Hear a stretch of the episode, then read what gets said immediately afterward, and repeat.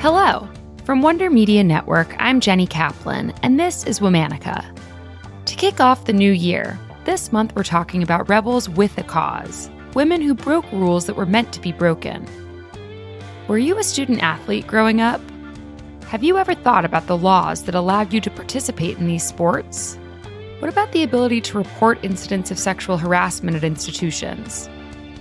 Today, we're talking about the godmother of Title IX, a woman who was fed up with gender discrimination that she faced and decided to do something about it. Meet Bernice Sandler. Bernice Resnick was born on March 3, 1928, in Brooklyn, New York. Her parents were Jewish immigrants from Germany and Russia who ran a women's sportswear store in New Jersey. When she was born, Bernice's name was intended to be Beryl, but it was written incorrectly on her birth certificate. Ultimately, her family settled on calling her Bunny. From a young age, Bunny was acutely aware of the injustices that girls and women faced in American society. At school, she was told she couldn't run a slide projector or be a crossing guard because of her gender. Undeterred, she continued on to study psychology at Brooklyn College and later earned a master's degree in clinical psychology from the City College of New York.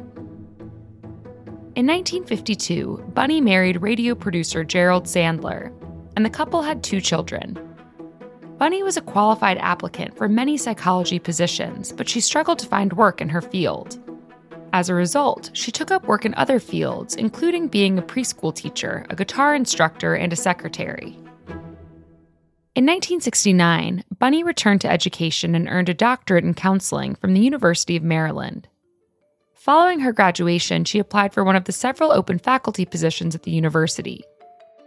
Despite her many qualifications for the position, she was rejected.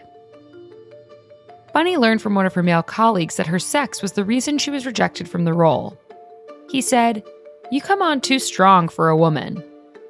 When Bunny applied for another open position, the hiring manager rejected her solely for being a mother, saying it would make her an unreliable worker. Prior to this rejection, Bunny had never identified with the feminist movement. Now, she understood feminism in contrast to the sex based discrimination she was facing as a working woman. Bunny began to research how these institutions were legally justifying their discriminatory practices. At first, she assumed they must be breaking a law, but quickly it became apparent that many policies existed which allowed and perpetuated this form of discrimination. Bunny investigated former examples of activism that gave rise to federal anti discrimination policy.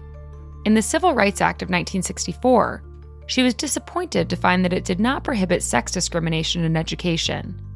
But eventually, Bunny came upon one of President Lyndon B. Johnson's executive orders from the year 1965. This order, Executive Order 11246, forbade federal contractors from employment discrimination in race, color, national origin, or religion. A footnote from 1968 revised the order to include sex. A light bulb went off for Bunny. Given that most universities had federal contracts, this meant they were forbidden from sex based discrimination. With help from the director of the Federal Contract Compliance at the Department of Labor, Bunny developed a legal complaint against higher institutions. Bunny also collaborated with the Women's Equity Action League to file a class action complaint against 250 American colleges and universities. Bunny's actions caught the attention of Congress.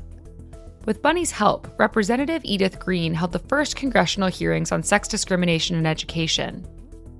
Representative Patsy Mink took up the mantle and drafted a bill addressing sex discrimination that passed in the House.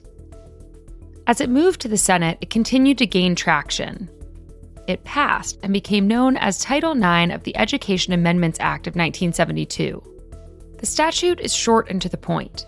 It reads No person in the United States shall, on the basis of sex, be excluded from participation in, be denied the benefits of, or be subjected to discrimination under any education program or activity receiving federal financial assistance.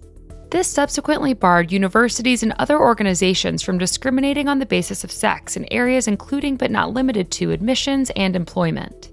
It granted women a right to participate in athletics and to report sexual harassment. After the passage of Title IX, Bunny continued her advocacy for equality of the sexes. She dedicated herself to learning more about rates of sexual harassment and sexual violence on campuses and worked to educate campus communities and prospective students alike on these issues.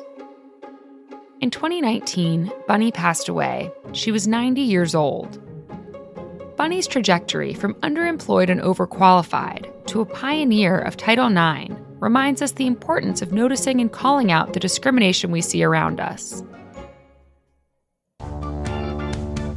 All month, we're talking about rebels with a cause.